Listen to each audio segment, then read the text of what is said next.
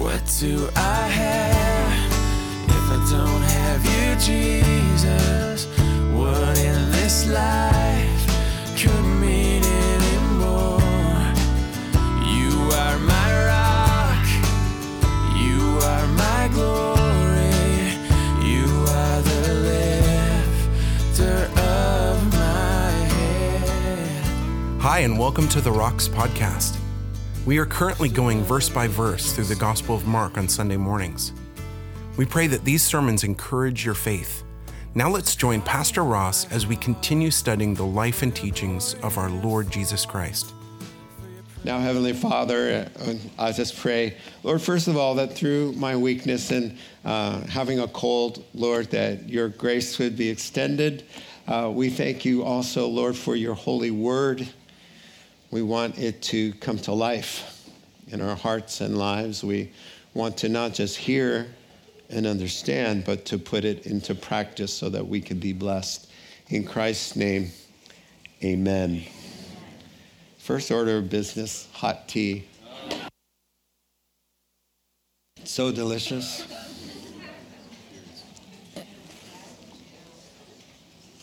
All righty.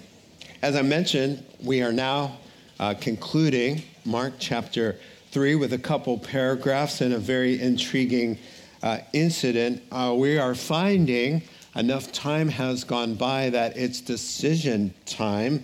Uh, people have heard Jesus' fantastic uh, claims, and he, uh, they have seen his uh, wondrous supernatural deeds that actually uh, verify or back up those claims as true. And so the people who are hearing and seeing Christ and hearing the gospel are coming to their conclusions. And thus far, the responses to Christ and the gospel have been varied and very interesting. But as we will see as chapter 3 closes out, some of their conclusions, the members of Jesus' family, and the members of the religious establishment, some of their responses are more than interesting, they're downright shocking. Let me show you what I mean. Here's the text. Then Jesus entered a house, and again a crowd gathered, so that he and his disciples were not even able to eat.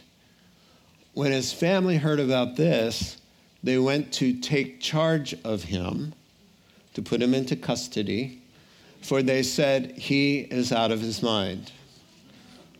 Spoiler alert, that doesn't go well. All right, verse 22. They, they go back empty handed. All right, verse 22. And the teachers of the law who came down from Jerusalem said, He's possessed by Beelzebub, by the prince of demons. He's driving out demons.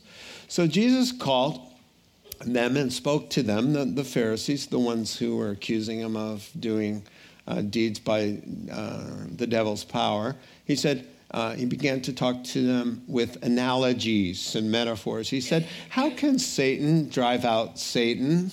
Verse 24. I mean, how can the devil drive out the devil?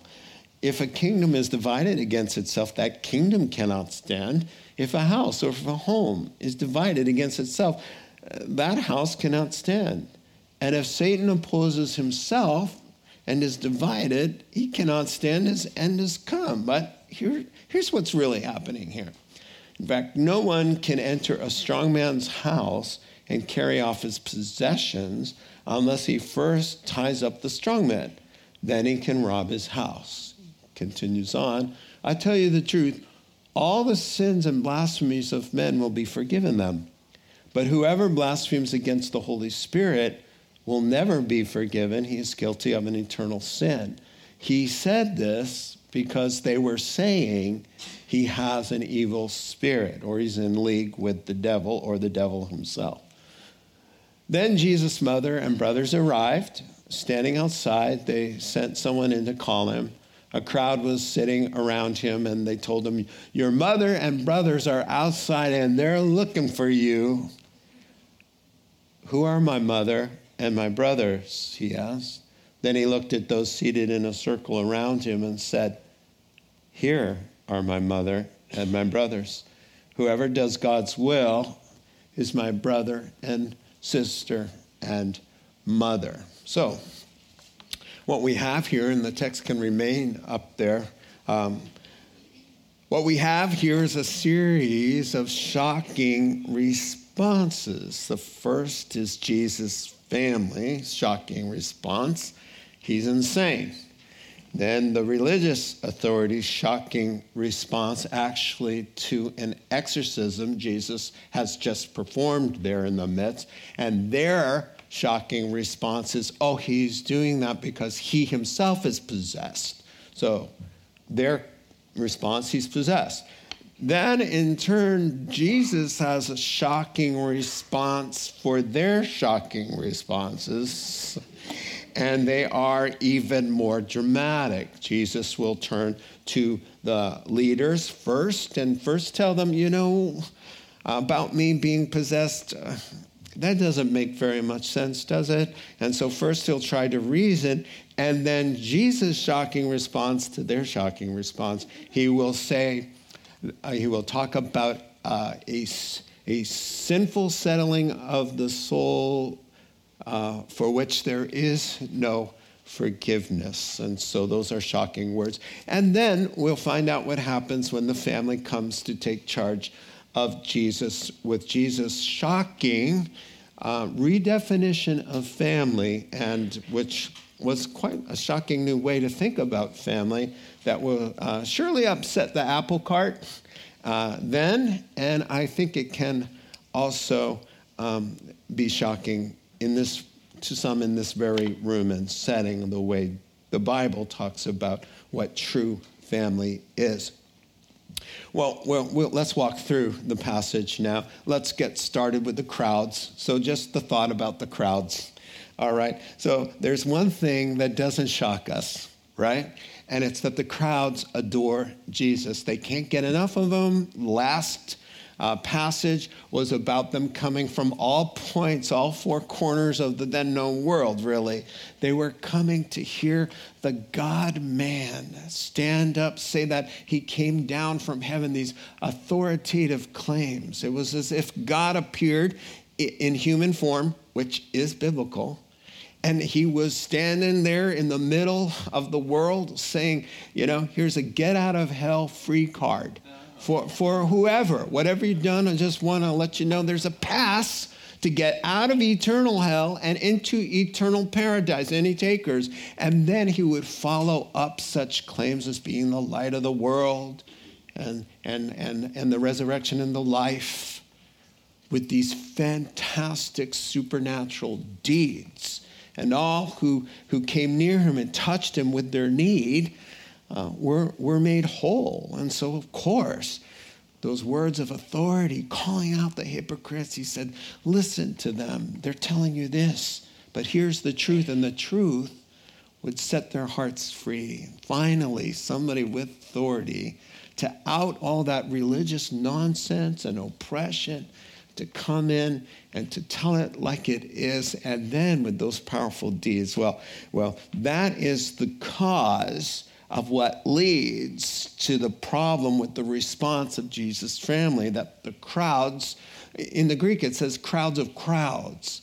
Just, just people, you know, and, and in some passages it says people threatened to crush him. So they had to protect him by putting him in a boat and putting him out a little ways and let him preach that way. And so that is the context of what led to Jesus not in his family's perspective uh, and understanding, not being able to take care of himself. Well, there was endless heartache, desperation, oppression. And, and when people heard that the God man was here and under a certain disp- uh, dispensation of time, it was time for those miracles to free flow, no matter what. Well, they couldn't get enough of him.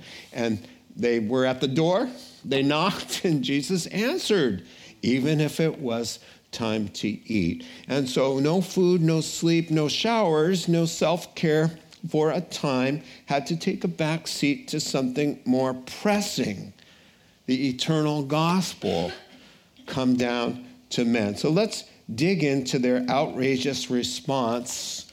The crowds get him, but his family does not, as you see in the text before you. So, uh, it's very clear, their intention is clear to arrest him, to take charge, to take custody. It is the same language used to arrest and apprehend somebody. And so that's their intention. And uh, the reason is clear as well. He has lost his mind. And the word in the Greek means to be deranged or delusional, to have uh, visions of grandeur, if you will. He's not grounded in reality. He's sick and he needs someone to take care of him because obviously he's not in his right mind. So let's talk about this. Jesus' mother and his brothers. We, we know that he had four brothers for sure, and we know that he had sisters. The sisters are not named or numbered in the Bible, but the brothers are James, Joseph, Simon, and Jude. It was Judas not the Judas, but they changed his name to Jude because of Judas. And so uh, we know in the beginning that the brothers, all the way to the death and resurrection of the Lord, were unbelievers. We know that for a fact because in John chapter 7, their snide remarks to Jesus the Messiah, their older half brother. These are half siblings. They all come from Mary's womb including Jesus. However, Jesus was conceived of the Holy Spirit. He did not have a human father. That's what makes him different. And a half sibling, which is crazy in itself. And so we know with their snide remarks, it was festival time, it was the Feast of Tabernacles, and everybody's supposed to head off to Jerusalem. And they say, hey, you know, Mr. Wannabe Celebrity, why don't you go into the festival? You know, don't you want to show your amazing miracles to everybody? That's what people who want fame and fortune want. And so Jesus handled that right there. But the text in John 7 says, For even his brothers did not believe in him. Now, uh, happily, two of them at least had a conversion because after the resurrection, Jesus has a little interview with a couple of them. And so, James, be, becomes James of Acts chapter 15, the pastor of a very large church. That James you read about is Jesus' half younger brother. And the Jude in the Bible is the Jude of Jesus' family. And so uh, the other things we don't know about, Mary is caught up in all of this nonsense. Her name is there. She's associated. And, and best commentators can say, of course, she's a believer, right? But, but she does have a problem with mom slash son of God, mom, versus son, but he's son of God. And, and she, we had that problem before. Jesus' first miracle in the oddest little paragraph you ever want to read in the Bible. Jesus getting ready to do his first miracle. He knows what he's about to do. Somehow she catches on and she's she's kind of egging him on, saying, "Hey, come on, you know they're out of wine." Wink, wink. And and and and and he has to say, "Woman, not mom. Woman, I'm in charge here. I'm calling the shots. It's my hour." Not your hour. What do we have in common here, woman? So he has to try to teach her gently. Listen, things are changing. I, uh, I'm the Messiah. I am, yes, I'm your son, but I'm also the Son of God. And so Mary's kind of caught up, but she's heard, you know, he's sick. Is he sick? He's not taking care of himself. What's up? You know, and the brothers are probably arm uh, wrestling her down, you know, or, you know, making her come along. And so, you know, who's going to say anything uh, negative about Mary, right? so there she is. She is just like us, a human being. Now, with all the amazing things to be uh, growing up and have, let's call it for what it is God in a human body, that's who he claims to be, sitting at the dinner table with you as an eight year old uh, boy. Now, with all the privilege and honor of that and all the awe, there, there's some distinct difficulties there. Now, how many of you had an older brother who thought he was God? You know, I mean, or had a messiah, who had a messiah complex. Well, that's annoying if they're not, But if they are God and do uh, start to act very kind and selfless, Jesus didn't have to do anything to earn people's, uh, or to cause people, I should say, to resent him. You know, just, just by people being good in your presence, it brings a conviction of your own soul, and, and, and you have to wrestle through things. I told the first uh, service, you know, I was out to dinner with a couple, me and Barb and this couple, and, and I thought of it because I saw them sitting there. And every time his wife goes near the car, every single time, he rushes out and he opens the door for her. They've been married over 30 years, and he does it all the time. Thank you, Mrs. Lanita. Now, every time he does it, now I do not always open the door for Barb, right? Occasionally I do, but I do when I'm with them. oh, I do when I'm with them.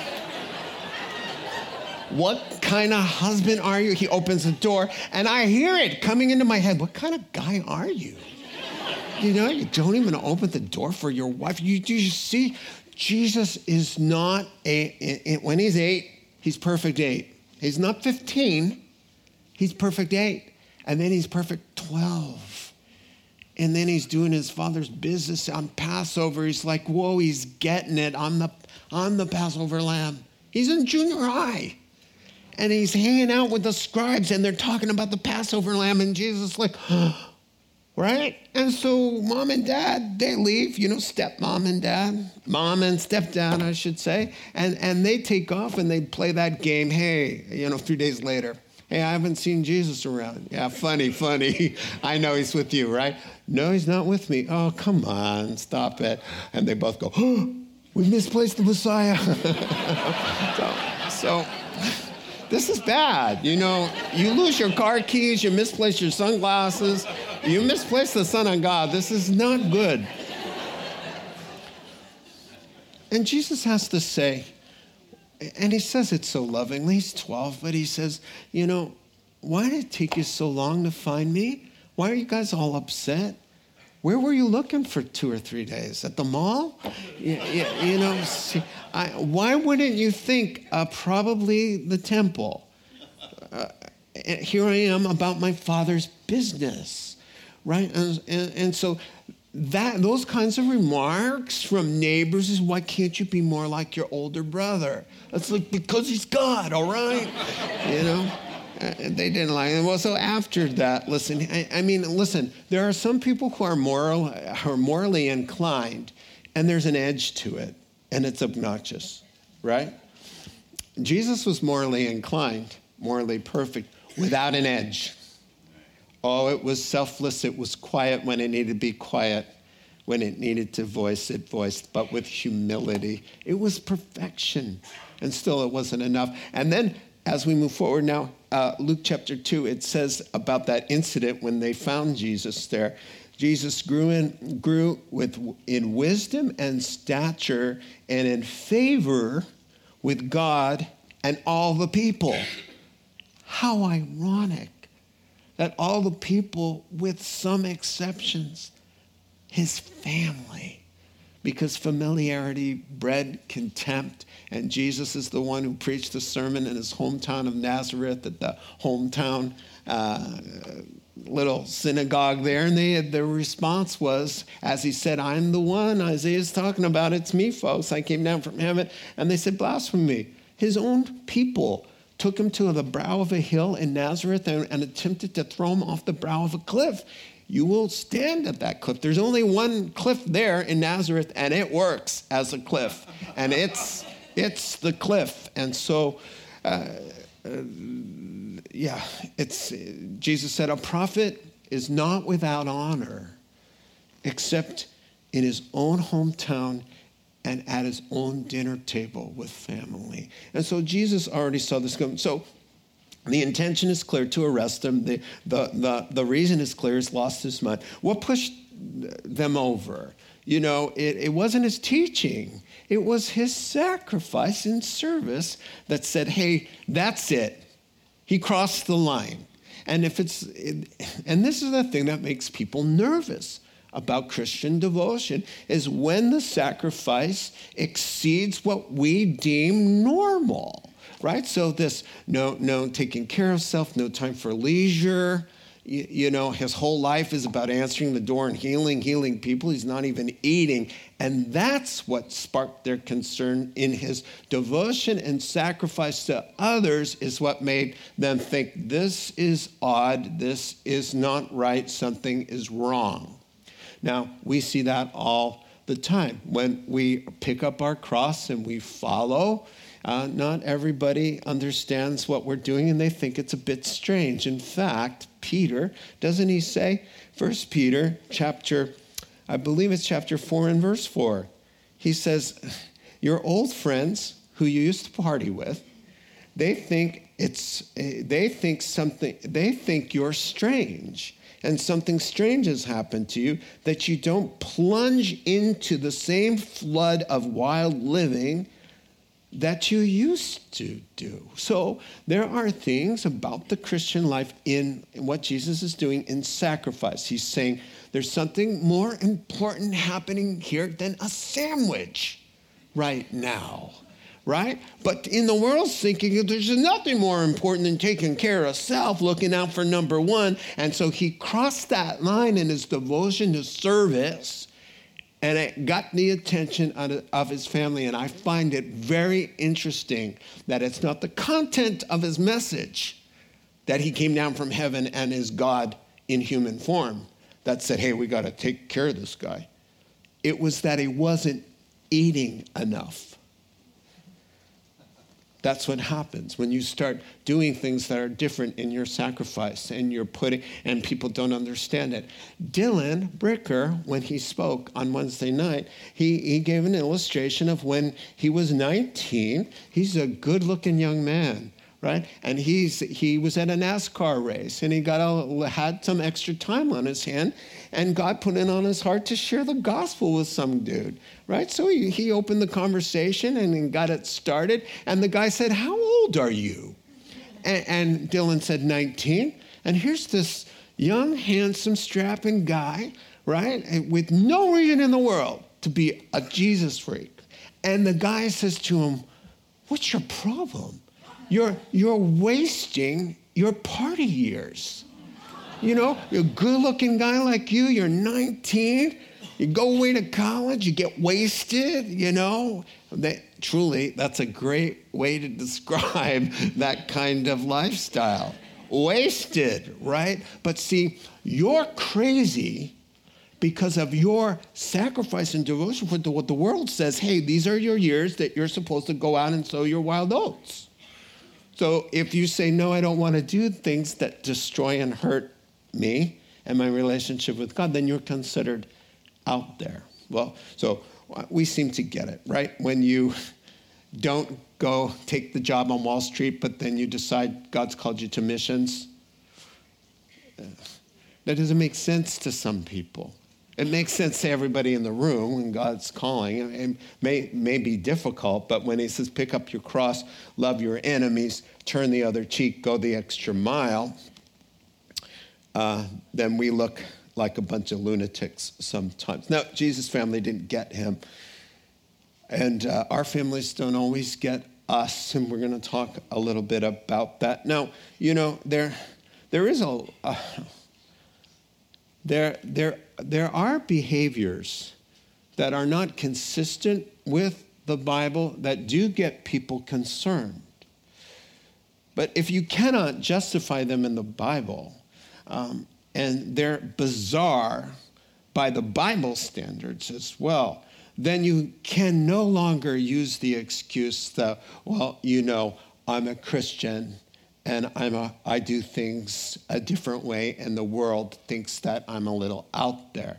Because I've met a lot of people who are out there who, who use the terms Jesus and God, and you see them on the nightly news a lot, unfortunately. And all of us want to say, oh, no, no, no, that's not Christians.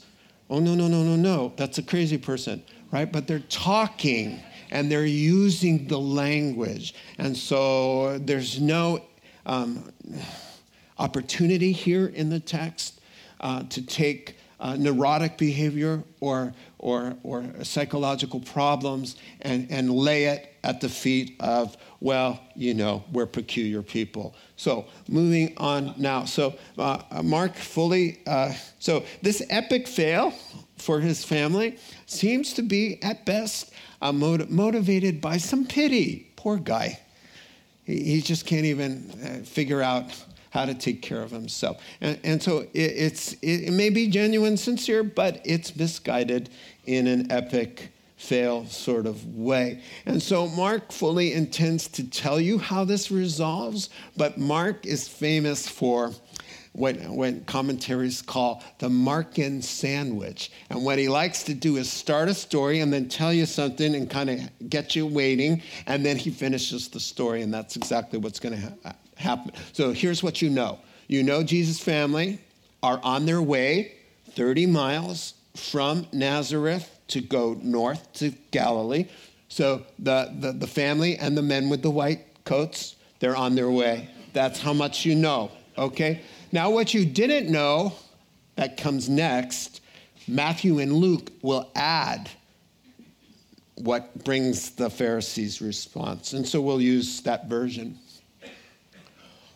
Then a demon possessed man who was blind and couldn't speak, mute, was brought to Jesus. Jesus healed the man so that he could A, speak, B, see. The crowd was amazed and connected the dots. Uh, could it be that Jesus is the Messiah?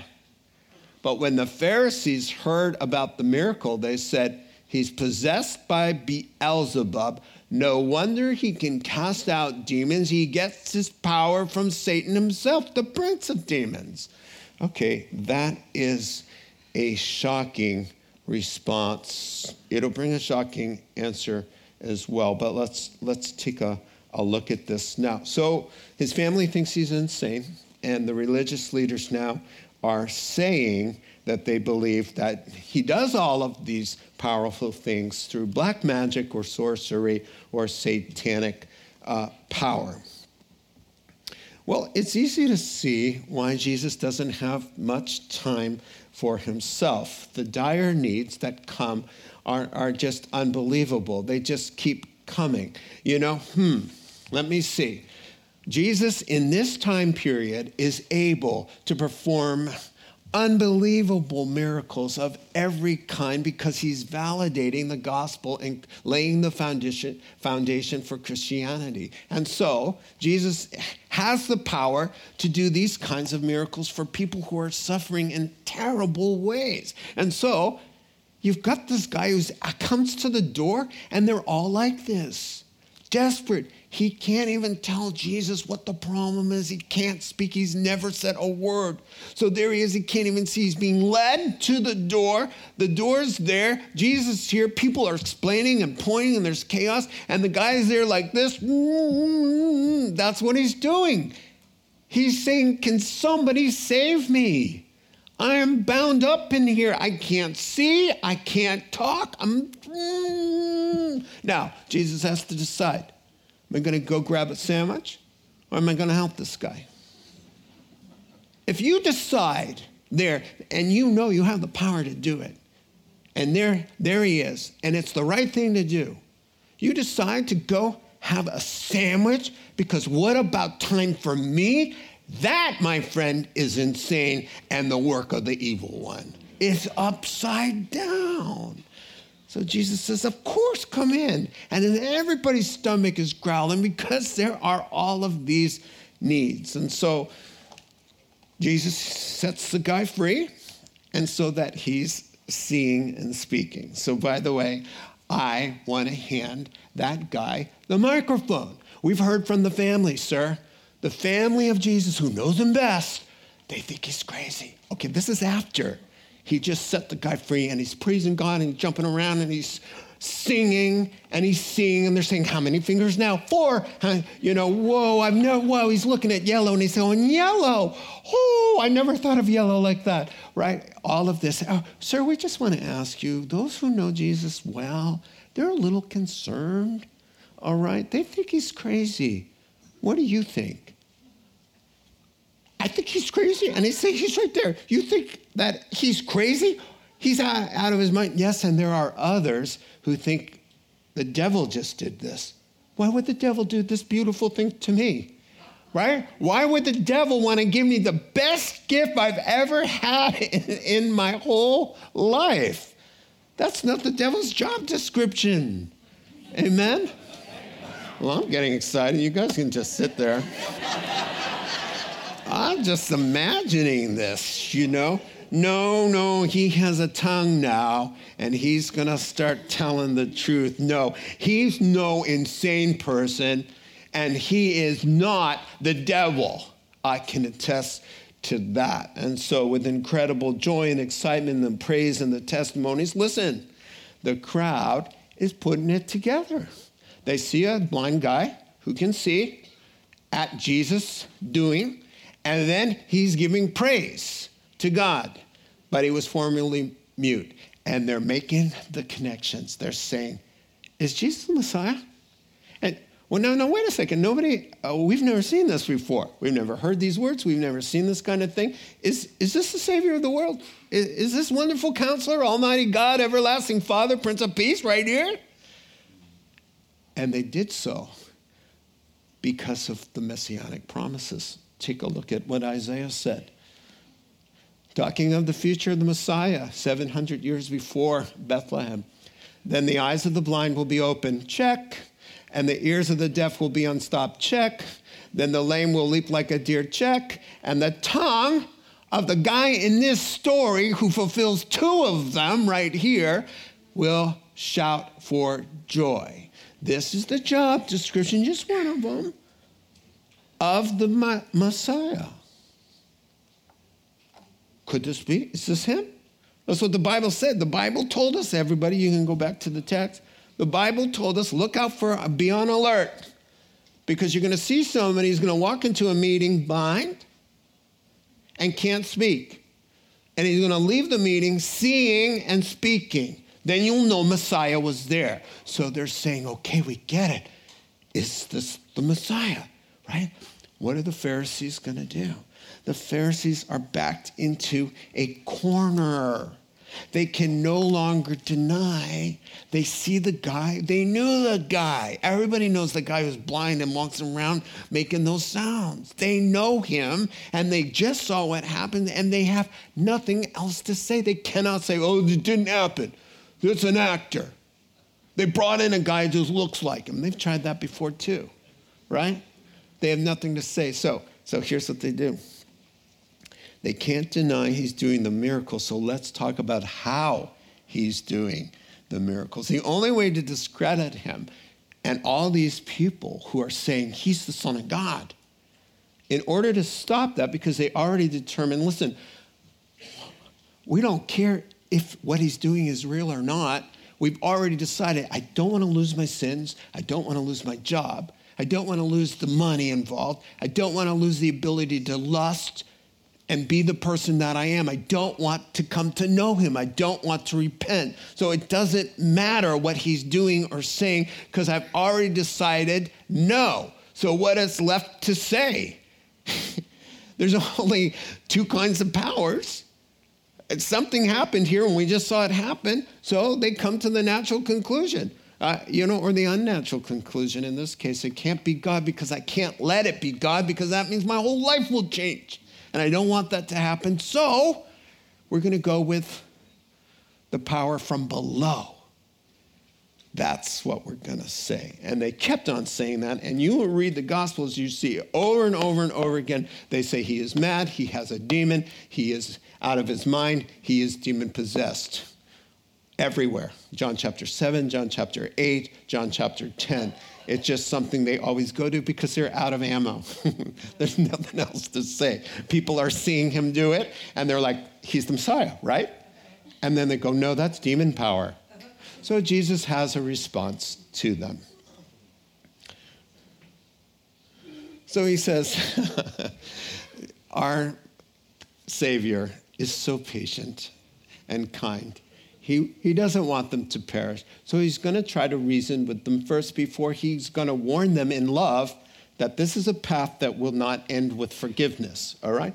So he starts right away with uh, these leaders. And he says, uh, first of all, he says, uh, guys, can the devil, does the devil really want to beat up the devil? Does the devil really want to go after the devil?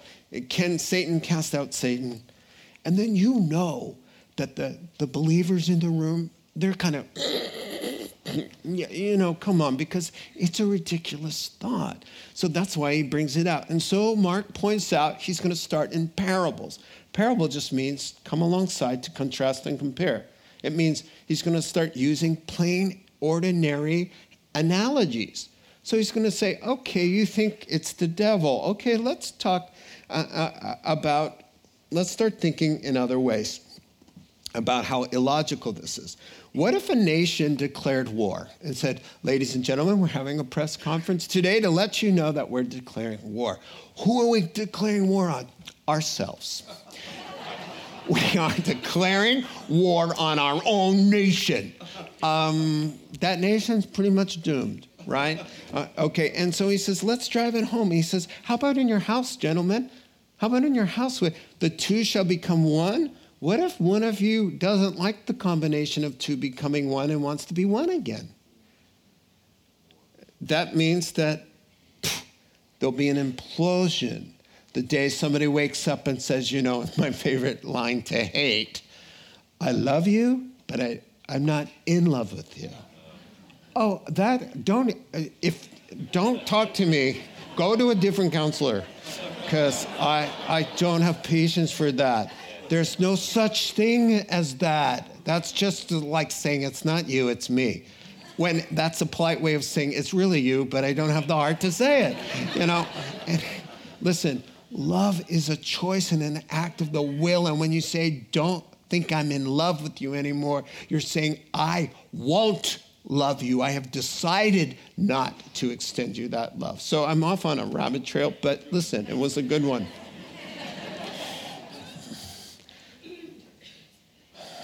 House, a home, a husband and wife divided against each other. ISIS against ISIS. That would be really nice if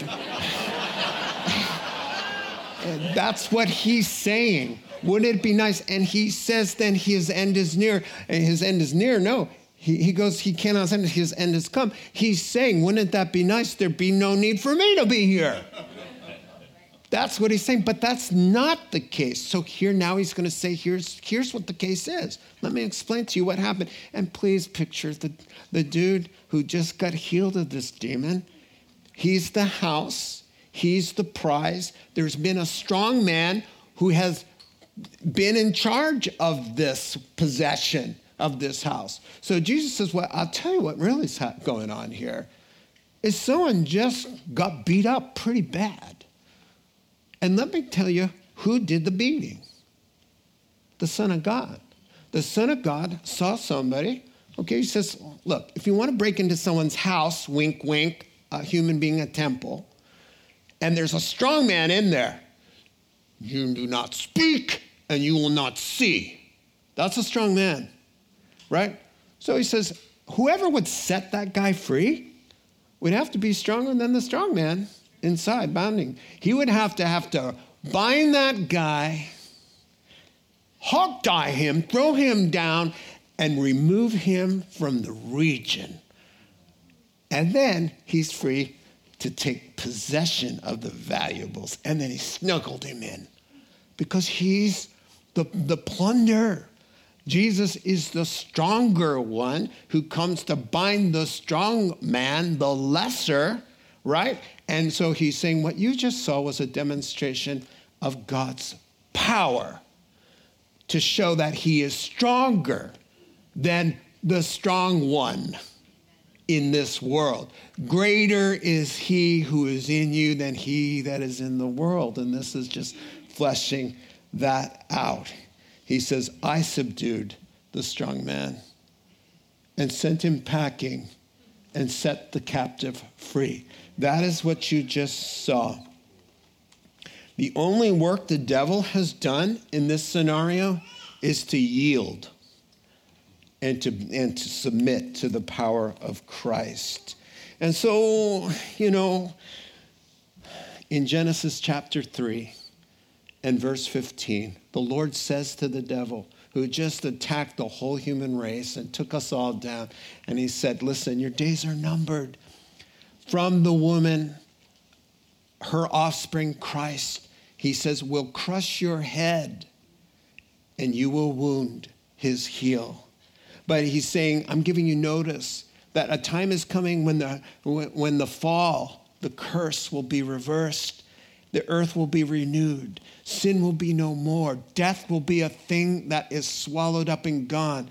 And sin in people's hearts will be taken care of because the strong man will be bound that, that held the entire world under his sway, First John says, that the evil one.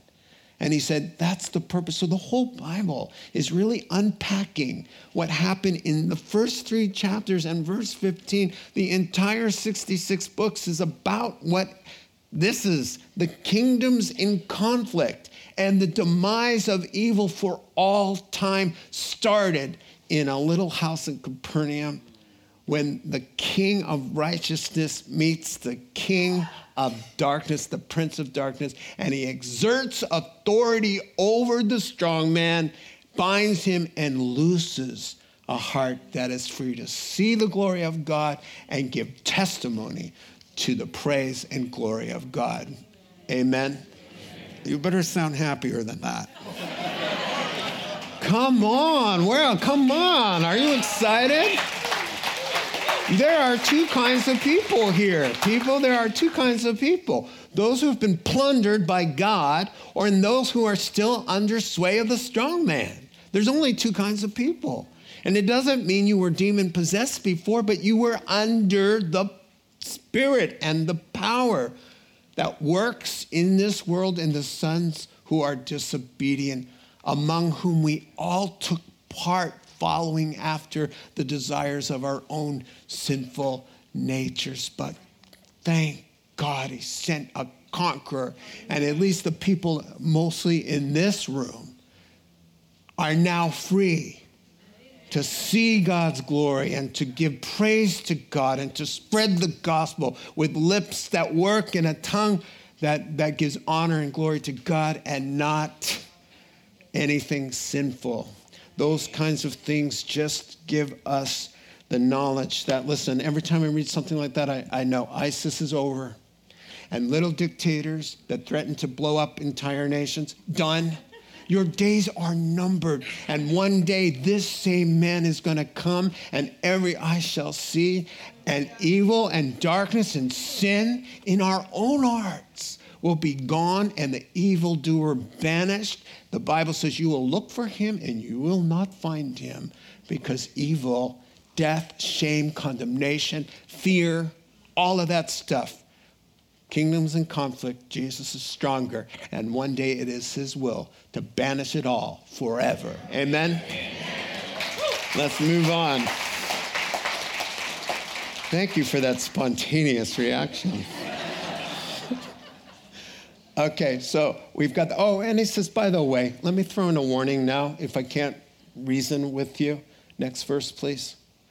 I tell you the truth, all the sins and blasphemies uh, men will, will, will be, are capable of being forgiven. He tells us how the gospel. But whoever blasphemes against the Holy Spirit, there's, there's really no forgiveness for that. This verse is, has really troubled and, and, and unnecessarily so to those who have tender consciences. Listen to me. He's saying something very simple. He's saying, first of all, whatever deed you can imagine, and don't even let your minds go there, it's church. But the, the, the most wicked, the most wicked deeds in the world, all of them can be forgiven. Every last one of them, anything you can imagine, the darkest, darkest, darkest, darkest deed, not a problem. But if you cut yourself off from the only one who can make all those sins go away, there's no remedy for that. So the deeds, listen, you come to Christ with a sincere heart, Christ, who can make those things be covered and take those sins away because he dies for them, there's no problem for that. All, all this is, my friend, all it is is the gospel. He, all it is is the gospel. He who has the Son has life, Jesus said. He who does not have the Son shall not see life, for the wrath of God remains on him. There's nothing new here. He's just saying, listen, you're, you're, you're going to burn the only bridge that is able to wipe out every known sin that you've ever committed. If you, if you cut off ties with the rescuer and you're calling uh, the Savior the devil, that's a settled uh, heart and position that can find no forgiveness because you've cut yourself off from the, the one who forgives. That's all he's saying. He's not talking about a specific sin. Whoops, and now you're damned forever. He's talking to guys who are looking at the face of Jesus, who is God, and calling him the devil. And it says, the reason he said that is because they looked in the face of God and said, Satan knowing full well that it was not true. Now, I had a professor in, in Bible college. We walked through this passage, and he said, Listen, students come to me all the time because in their immaturity, they're like, Whoa, you know, I'm sure, I, you know, if I could find a way to get kicked out of heaven, it would be me, you know. And, and so he said, Listen, relax, men if you are concerned you committed the sin, you haven't committed the sin because those who commit the sin could care less. They don't want anything to do with heaven or God or Jesus. Nothing. That's why they're cut off and can't be forgiven because they're at odds with the Creator. Are you at, at, at odds with Him? Are you denying Him? Are you saying, ah, on your deathbed, ah, Jesus, Jesus? You know, or whatever, blasphemy out of your mouth, then you're in trouble. And, and, and, friends, let me just say, then you are in trouble. There's a new gospel that, that, that according to the shack, according to the shack, that the author of the shack is a universalist. And he admits this.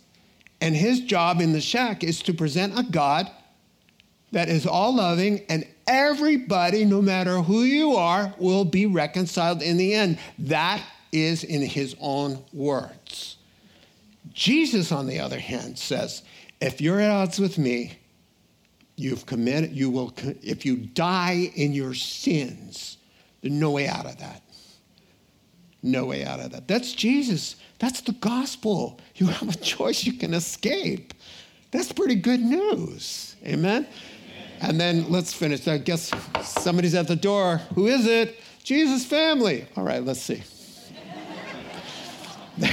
Jesus' mother and brothers arrived, standing outside. Notice the ones, the family, the inside people, the bio siblings, half siblings. They're on the outside because of their attitudes. And other people are on the inside. That's important. So let's take a look at this. So, yeah. Um, Jesus has a new way of defining family, right? So, uh, you know, everybody knows what's up because there's just expressions on Jesus' brothers' faces. They've already said, Hey, they've made their embarrassing remarks. Hey, we're sorry for what's going on in here. Yeah, yeah, you know, we're related. We're his brothers. Okay, we're here to, I know he's out of his mind. We just apologize for you good people, what you're going through. And, and that's going up through like telephone into one ear, into another ear, into another ear, because the crowd is not parting for them. Why is not the crowd parting for them? We're the brothers. We've got his mother right here. The crowd goes, We're not parting. Why? Because they want to bring an end. We're here to stop this, this terrible charade of insanity. Oh, no, no, no, no. We don't care who you are. You're not stopping this, right? So they're not going to let him in. And so word gets through to Jesus, and everybody thinks, oh, here it comes. The trump card. People who don't need a pass people get a free pass because they're bio related. Your mother and brothers are outside. And everybody in the room knows. Everybody knows the brothers don't believe. Everybody knows it's not a good thing. And so they're like, they expect him to get up and get busy, right? Just like, for example, if you had Prince William and Kate Middleton uh, at some event and nobody can move and get to them. And then somebody says, hey, listen, one of your sisters is out here Kate. Or, or, or what's his name? Harry. Harry's out there in the way. I couldn't think of his name. He's out there. He's right behind you. He's getting everybody expects a whole sibling DNA. You know. Now, one thing in the Bible, there's nothing more precious than family. It's a gift of God. There's honor demanded and commanded. God knows that one of the best things we've got going is family. And there's no dissing of bio family here. There's something more important going on with the spiritual family that we become joined to. Oh, there's honor your mother and father. There's there's texts that say if you don't do right by your immediate family, you're worse than an unbeliever.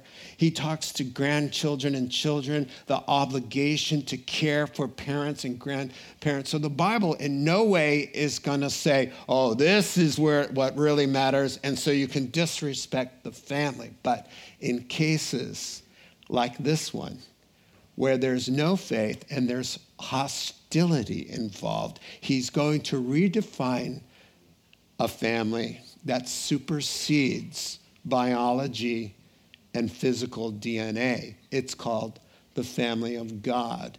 And so he starts always and he asks a question when he teaches. So he says, They say, Your mother and your brothers are here. Uh, and they're all nervous. They want it to keep going, right? They want to take you. They say you're crazy. So he says, he stops and he looks and he goes, and it says he sweeps through and he looks at everybody and he says, Who are my mother and my brothers and sisters? And then he says, Here are my mother, my brothers, and my sisters.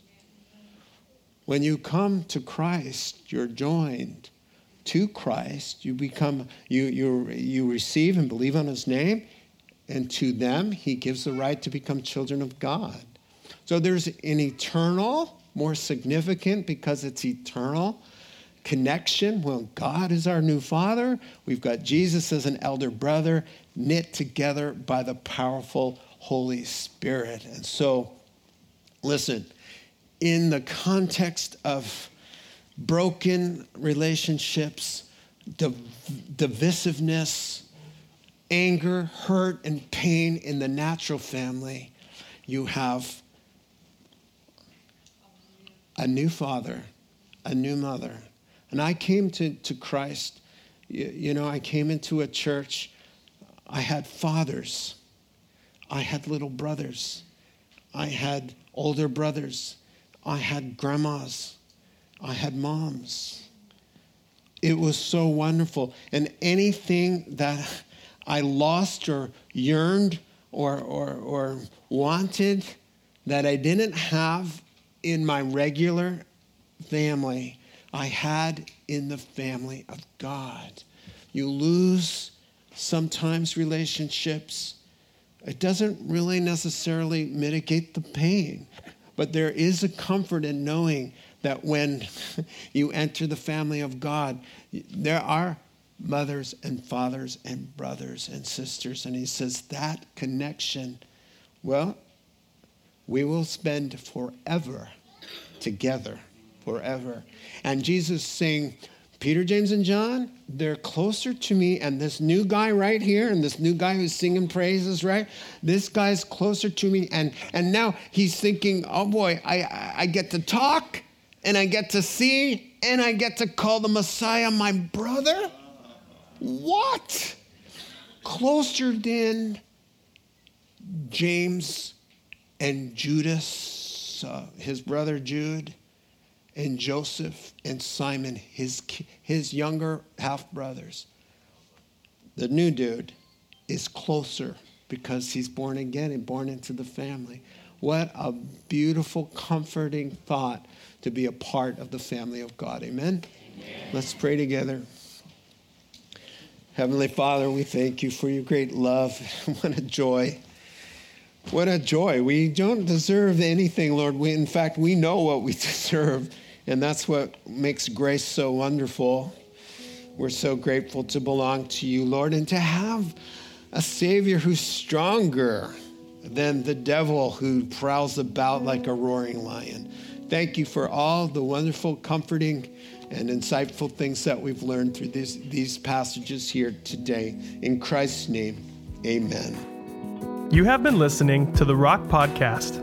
Our regular services are held on Wednesday nights at 6:30 and Sunday mornings at 8:30 and 10:30 a.m. in Santa Rosa, California.